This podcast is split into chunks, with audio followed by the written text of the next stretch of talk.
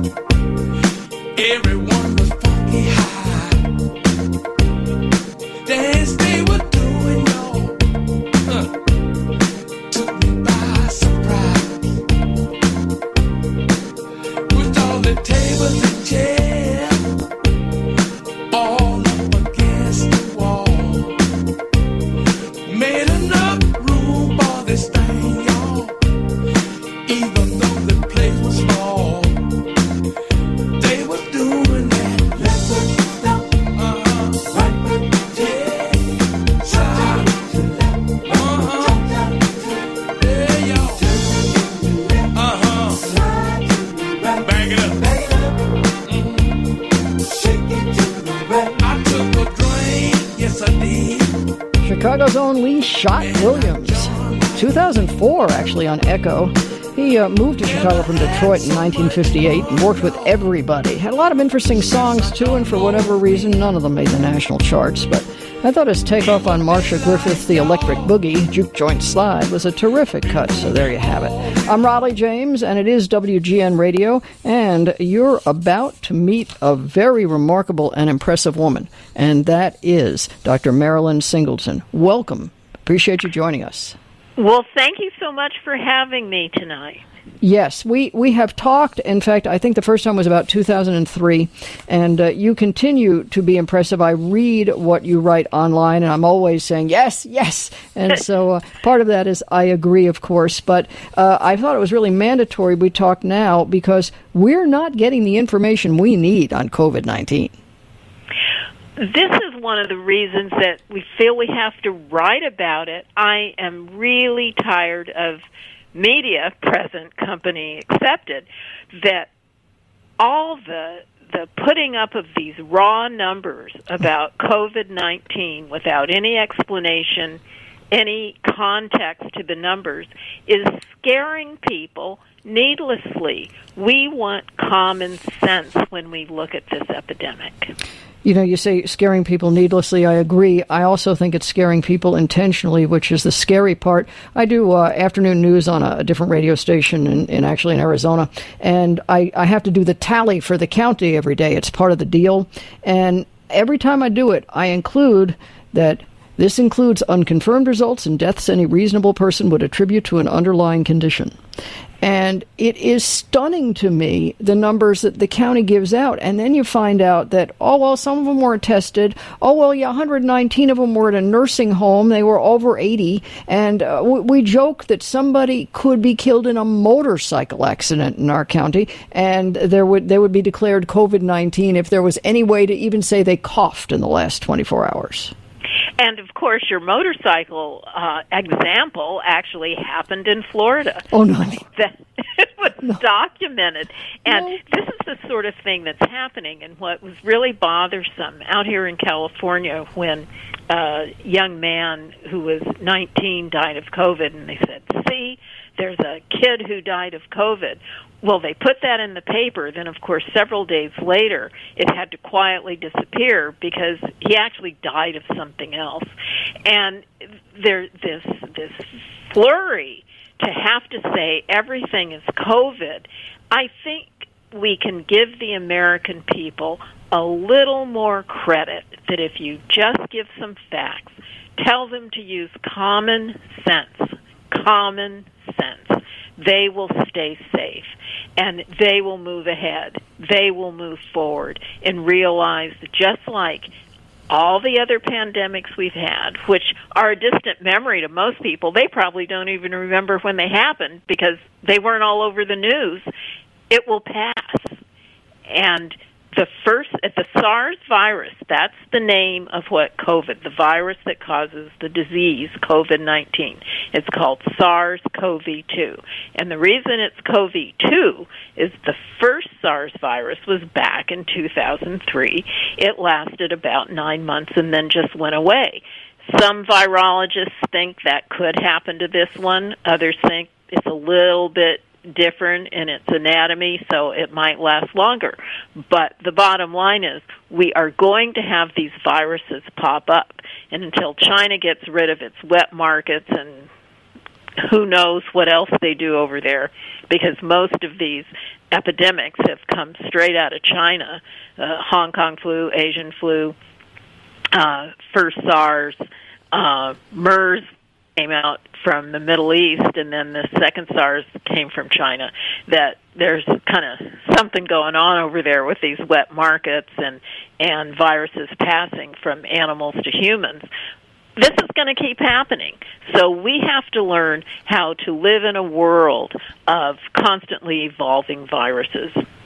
Yeah, I'm I'm really concerned about the fact that we don't uh, we don't look at the origin, and of course, putting my conspiratorial hat on, uh, it's not lost on me that the Wuhan lab nearby does a lot of work trying to come up with antivirals and vaccines, and so yeah, I'm, I'm sure you've heard it. It's been postulated that uh, perhaps a blood-borne pathogen was crossed with uh, an aerosol and got out. What's the likelihood that happened? It could have happened, and I've, I'm sure we've looked at many of the same things. I certainly can't say that that's how it happened. The initial story was that it came from a pangolin, Yeah. which is a very bizarre looking little animal, and it could have. The wet market is in the same town. Wuhan is a very big city, very bustling city, lots of folks, and um, whether it came from the pangolin or came from the lab, and and it's it's hard for me to imagine that it was deliberate No. out of the lab Right. that China would kill off Wuhan because it wasn't like it was some small little town that they would sacrifice. That whether it was a mistake, the fact is it happened. This is going on, and it apparently had been around since October 30th, thereabouts, from what they can trace, and China didn't tell us. Right. And there you go. Right now, would it be? And I agree with you. By the way, this was. I I don't for a moment think that this could have been intentional. Accidental, well, maybe. But would it be important to the discussion to know the origin of this to try and find something that might combat it? Oh, absolutely. And certainly over time, China has been more open. By January, they did put out the genetic code, which was a big help. That's why early on people could try to start working on a vaccine or figure out what kind of treatments we could have. And it's very important because what we have to look at and one of the things, this is what I hated so much about this becoming political rather than medical, is we have to look at treatments. There's a lot of things that our bodies get, and I hate to say with everything isn't a disease, conditions that we get, that there isn't a cure, but we have treatments. And some treatments bring a person almost back to normal, some bring them to normal. And knowing the specific genetic code of a virus helps us work on a reliable treatment. And that's what we're looking at now. We don't know if the vaccine's going to work. One, we don't know if everyone will take a vaccine. Everyone doesn't take a flu vaccine. Um, and then the flu vaccine is only 45% effective. And the kind of virus that the SARS-CoV-2 is, it's it's closer in the same family, let's say, they're called RNA viruses, as the HIV is, and we've never come up with a vaccine for HIV. So we don't know if we're going to have a vaccine. So we have to look at the whole picture and look at how we move forward, how we stay safe, and how we do this with common sense. And certainly common sense doesn't dictate that everyone stay welded in their homes for the rest of their lives. until Right, they right. kill themselves. Well, and, and of course, sadly, some of them are. Uh, and, you know, however it got out, I think the fastest measurement of time was the interval between it getting out and politicians seizing on it for their agenda, whatever that might be.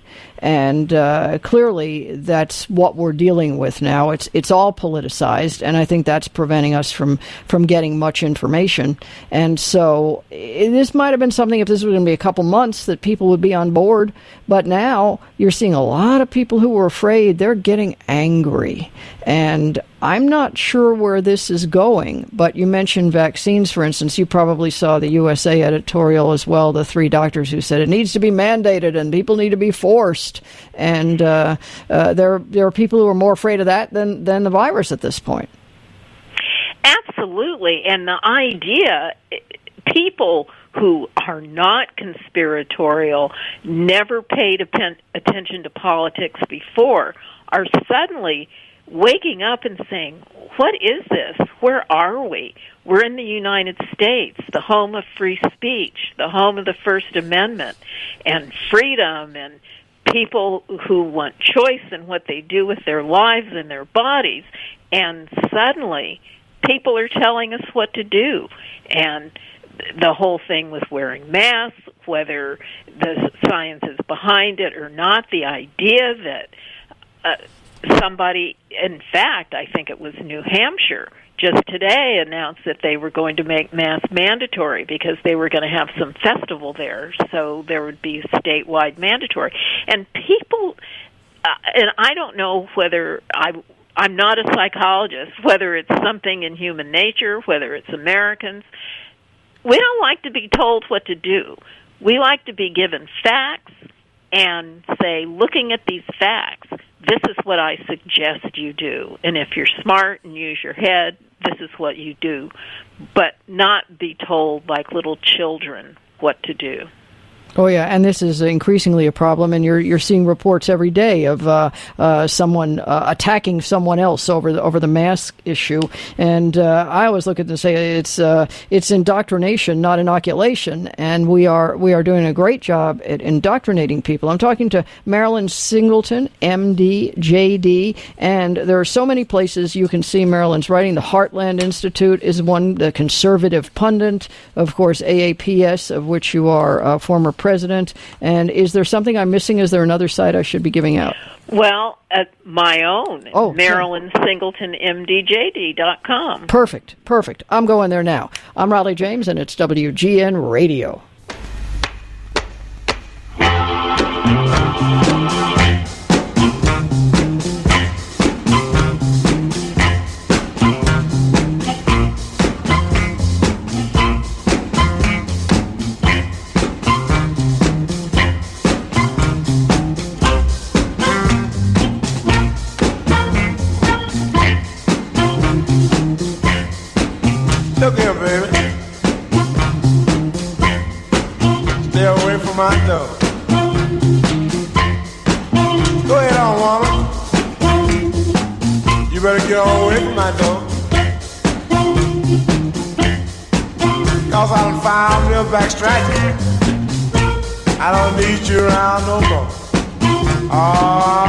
Baby.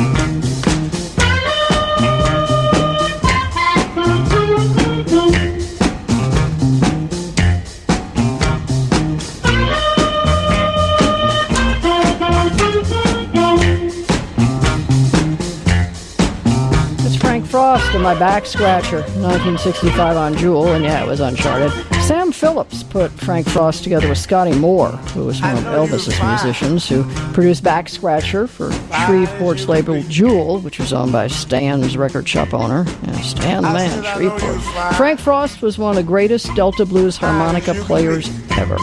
Indeed. Always like my back scratcher. I'm Rollye James. It is WGN Radio. You can interrupt us 888-876-5593, 8888 Rollye.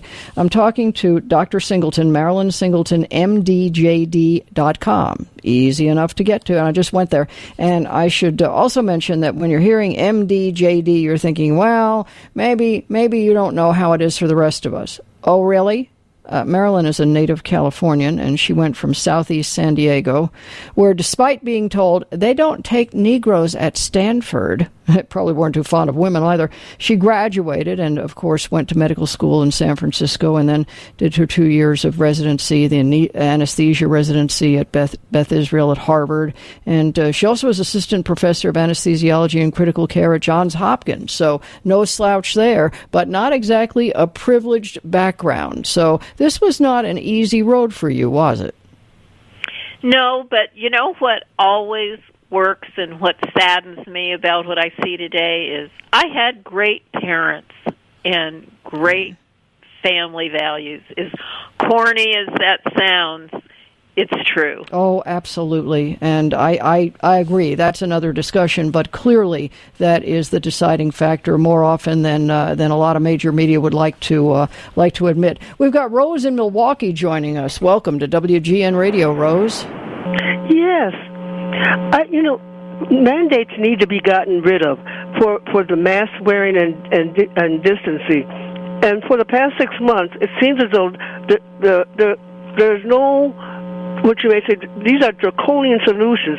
What is the controlling factor that a person, that our, our society is using as a base for determining when to open up society?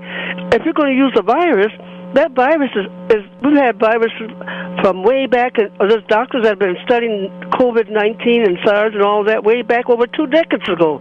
And it's going to be they said it's going to be forever. So why are we shutting down everything for something that is not detrimental? If we're dealing with the deaths then we should have a comparison of control of deaths from all things so that we can compare to see is it uh, that they're not con- using regular deaths as a basis to heighten the what you might call the SARS or the COVID 19 deaths. There, they want people to make money off of these vaccines. And then there's laws that said that you can't sue the pharmaceuticals if something goes wrong. There's something mighty strange. You don't. How come can we not see what's really happening? What, why it should be open? Why the economy should be open is that the people make that decision. If they want to wear a mask, if they want to say this, let them make that decision. If they want, people say, well, they're, they, they're afraid of dying. Well, people are dying all the time. I hope it doesn't sound cold, but they're going to always be deaths. You can't stop deaths. If you want a deathless society, then you might want to go to Pluto Land or something like that. all I'm saying is we need to get out, get this whole mandate thing rid of, and all of that, and let the people make that decision of whether they want to mingle or want to stay at home or whatever, and all not right. put it for. For Boy, for Rose, you sure said it. Yeah. Pardon? And so, why is it? What? Why is? What? Why isn't there any movement to start that going? All right. I think there is.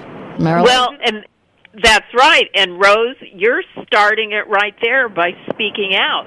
People have to speak out. They have to say what they really think and not be afraid to speak. They're trying to make us afraid to speak. But you know But what? I try the news makes out like people agree. But you know what happens?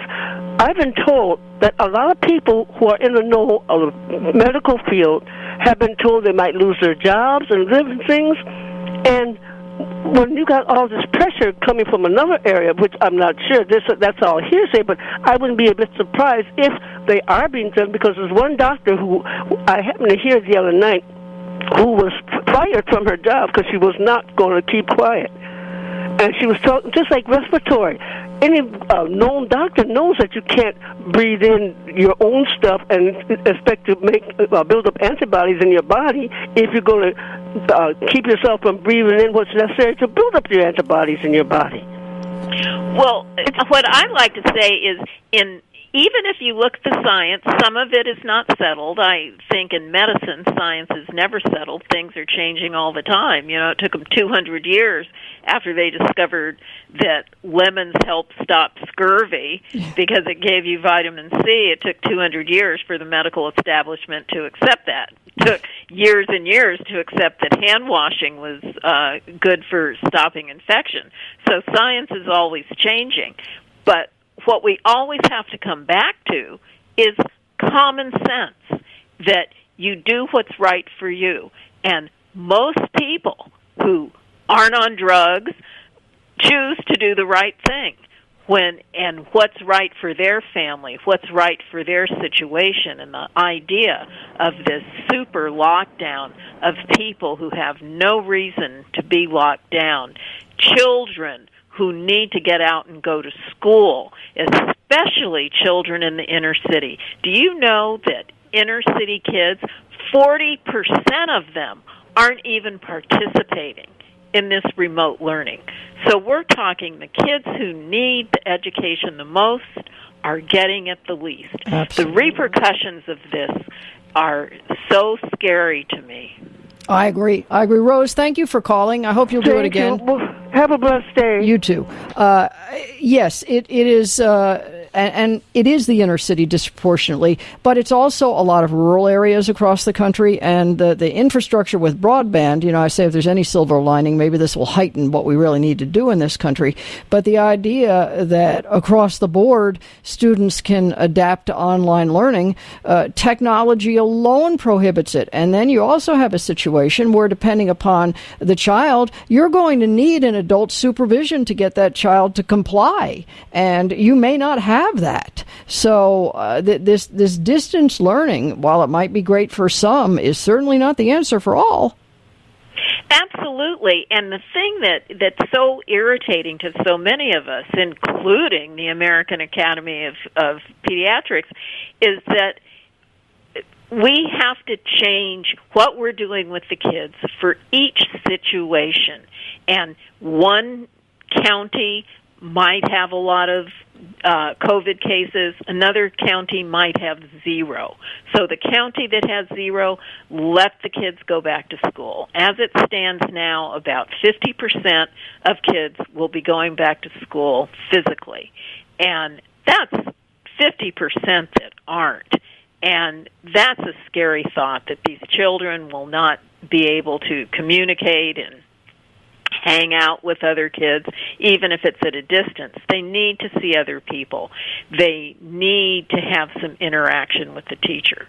And the the sad thing is, again, with the overplaying, teachers are relatively young. They have a median age of 41 and most of the teachers are under 60.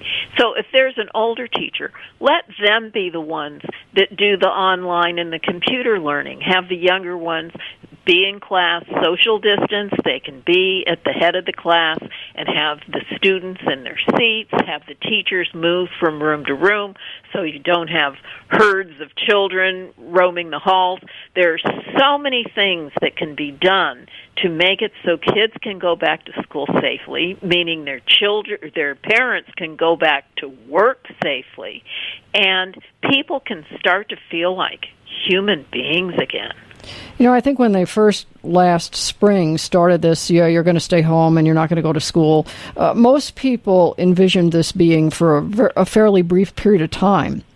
And now it's really completely open ended. And viruses are, are hardy little things, as, as you know, technically not living, but you, you understand that argument. Uh, but it all, they also mutate uh, to a great degree. And the idea that we're going to come up with a magic bullet and everything's going to be all right, I don't see that happening in any reasonable timetable. I, I, I can't imagine that we're not going to have to adjust what we're doing now because this has become open ended.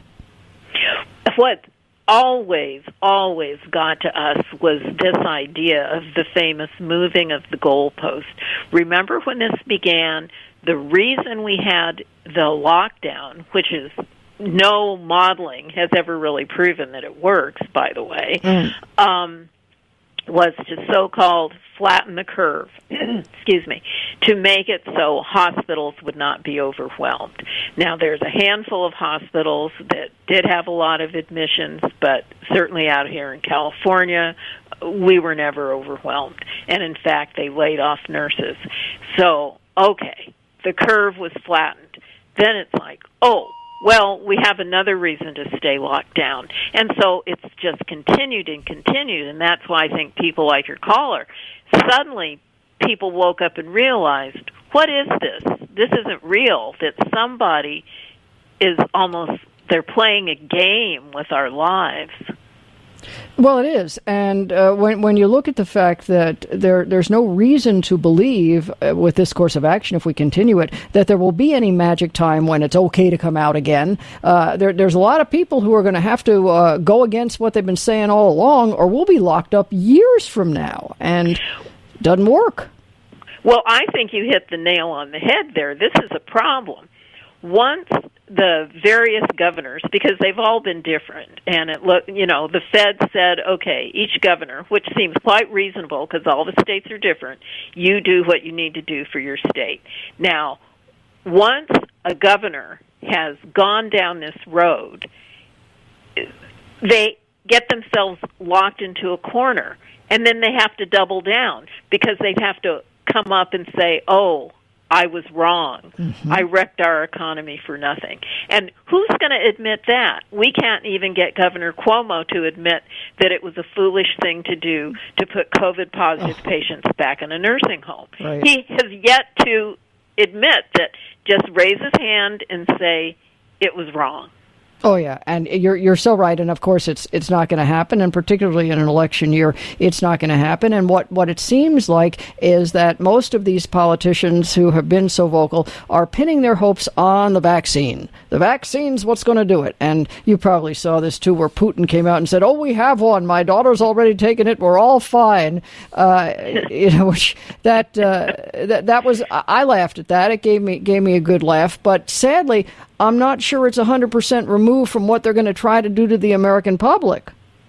Well, Dr. Ezekiel Emanuel, uh, one of the architects mm-hmm. of the Affordable Care Act, that was his uh, prescription was we stay in lockdown mode until there's a vaccine. Right. Well, that could be never given that it's an RNA virus. It's not the kind of virus measles is. It's not the kind of virus smallpox is. And so it's not that easy. And President Trump has put a lot of money into these what there's about 6 vaccines. There's actually 138 that were in the making, and six have emerged as being something that might be workable. And so he's put a lot of money into it, trying to make it work. But there's still no guarantee that that's going to work. So we have to have Plan B, which really ought to be Plan A, which is teach everybody the real facts and realize that we didn't do this for influenza kids die more from influenza, yet nobody ever stops school. And which people kind of can't wrap their head around that. Like, yeah, what do we do for flu season? We go on about our business. And yes, it's sad when someone gets sick and die. 7,480 people a day die, and they die in the United States, and they die of something. And yes, this COVID thing. It's dramatic. It makes for good news. It makes for good election fodder. It lets the politician say, well, if I'd been the one at the top, I would have done something. And I think, what? Get your can of Lysol out and just spray the country and make the virus go away? Yeah, it, well, not going to happen. Exactly, and what you're saying about uh, about the numbers is the part that just blows me away because the average person doesn't doesn't realize how many people die from the flu each year, every year, even in light years, or how many people die from other causes. So the numbers, when they're isolated, and you're saying that 4,000 people died today, that seems enormous, but it's not put into any context whatsoever. So it's it's very good at frightening people, but it's not significant medically. Now, one of the things about this virus that uh, is uh, obviously being played up is that in the small percentage of people, this is just a horror show uh, in terms of the blood clotting and the uh, cytokine storms and, and everything else. But statistically, isn't that less than 1% of the cases? Oh, way less. Uh, most people that get this virus, yes, they get sick. It's it's not pleasant, but they don't go in the ICU. They don't get put on the ventilator. They don't get the cytokine storm and all the other manifestations of a severe viral illness. And mind you, this isn't specific to COVID. These, this, this is a manifestation of an overreactive immunological reaction to a virus. So it's not something that was just invented with COVID. This has happened. It's like this disease that the kids are getting this uh, multi-system and inflammatory response that this has happened before and there's just gradations of it. And one of the things that just really bothers me that we really have to hit home on is that the people who are getting really sick, the one thing that almost all of them have is obesity or diabetes. And so they're starting to work on that and say, what is it about fat cells? What is it about the glucose metabolism that somehow is making this virus worse? There's so many things yet to be learned about the virus and will continue to be learned. So what somebody says today may not be true tomorrow. And we have to have an open mind about that. We have to have an open mind about what drugs work and look around the world, look at other countries, see what they're doing, and be willing to try things. And we just don't seem to be quite is willing to do that is uh, some of the other countries. Right, as as we should be, and that's again where politics gets into it. And I think if we if we aren't open about that, and that goes back to choice too, the the amount of states that are, are banning doctors from uh, uh, writing uh, writing quinine prescriptions and, and, things of of this nature is uh, just just astonishing. We'll pick it up there. We'll get to Doc from Missouri who wants to chime in. I'm talking to Marilyn Singleton, and it is a great site. I've been reading it while I've been talking. Marilyn Marilyn Singleton, MDJD.com. I'm Rollye James, and it's WGN Radio. WGN Radio. I'm Rollye James, going to forego a bumper for now because we only have about five minutes left, and I'm talking with Dr. Marilyn Singleton. It's Marilyn Singleton, MDJD.com. It's a fascinating website. I, I love the bit about your father uh, being paid in tamales and one time a dog when he was when he was at Tuskegee. That's a great story. And your granddad graduating from Ohio State Medical School in 1905. That's quite an accomplishment. So uh, just terrific. You uh, yes. obviously come from a long line of people who succeed in spite of it all. So we'll pick it up with Doc in Missouri who wants to join in on the conversation. Welcome to WGN Radio, Doc. Hi, Rollye. Uh, Dr. Singleton. Uh, you know, I consume a lot of media, including a lot of talk radio, and a lot of times I remember what I've heard, not necessarily remember where I've heard it. But a couple of months ago, I heard that in reviewing old satellite photos, they had pictures of just caravans of ambulances removing dead bodies from hospitals in China. This goes back to October. So my my question would be: right now, the highest priority is treating those infected, coming up with treatments, vaccine, trying to promote social distancing. But doctor, in the future, do you anticipate what do you think can be done and will be done in a collective effort by countries to further investigate this and punish China? And it's, that's just a wonderful question. And interestingly, I think this is where politics comes in. Certainly, President Trump has been very vocal about blaming China, but then others say, "Oh, that's not true. It's all your fault." And and we shouldn't be bickering over the electoral process, what we should be looking at is if a country allows this to happen, yes, they should be uh, open to scorn from the rest of the world.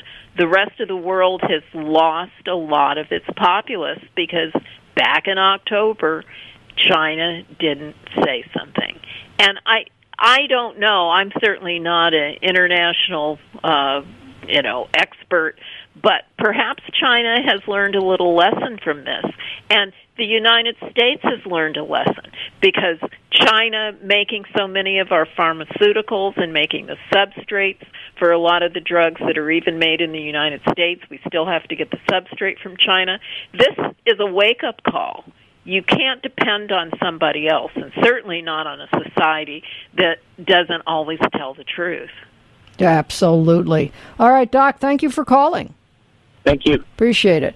Yeah, it's uh, it's frightening to see how reliant we are on China with regard to their track record of uh, how forthcoming they are. They are not, and so so here we sit, and we're going into the fall, and it doesn't appear that things are in fact getting better in terms of how anybody is handling this. We've got an election coming up. You know as well as I do that one side is going to push for government health care above all, and you're already you're already hearing that well if it was government health care this wouldn't be happening i shudder at even the concept Well, what's so silly about that, if that were true, then there wouldn't be any cases in Canada. There wouldn't have been any cases in the UK. There wouldn't have been any cases in France. Get my drift? Of course. Everybody got the virus. It doesn't care if you have universal health care. And again, if you look, go to Worldometer dot com and they have graphs and you can see the graphs of one country against another country. United States comes about right in the middle. We have some above, some below, some are third world countries, some are first world countries, and there's so many confounders of what makes one country do well, do poorly, the homogeneity of the population, and this is where people never want to say this, but we are such a diverse population here in the United States. It's very hard to get a handle on a lot of things and say, "Oh, it's because of this or because of that," because we have so many different kind of folks that live here in contrast to New Zealand or Singapore.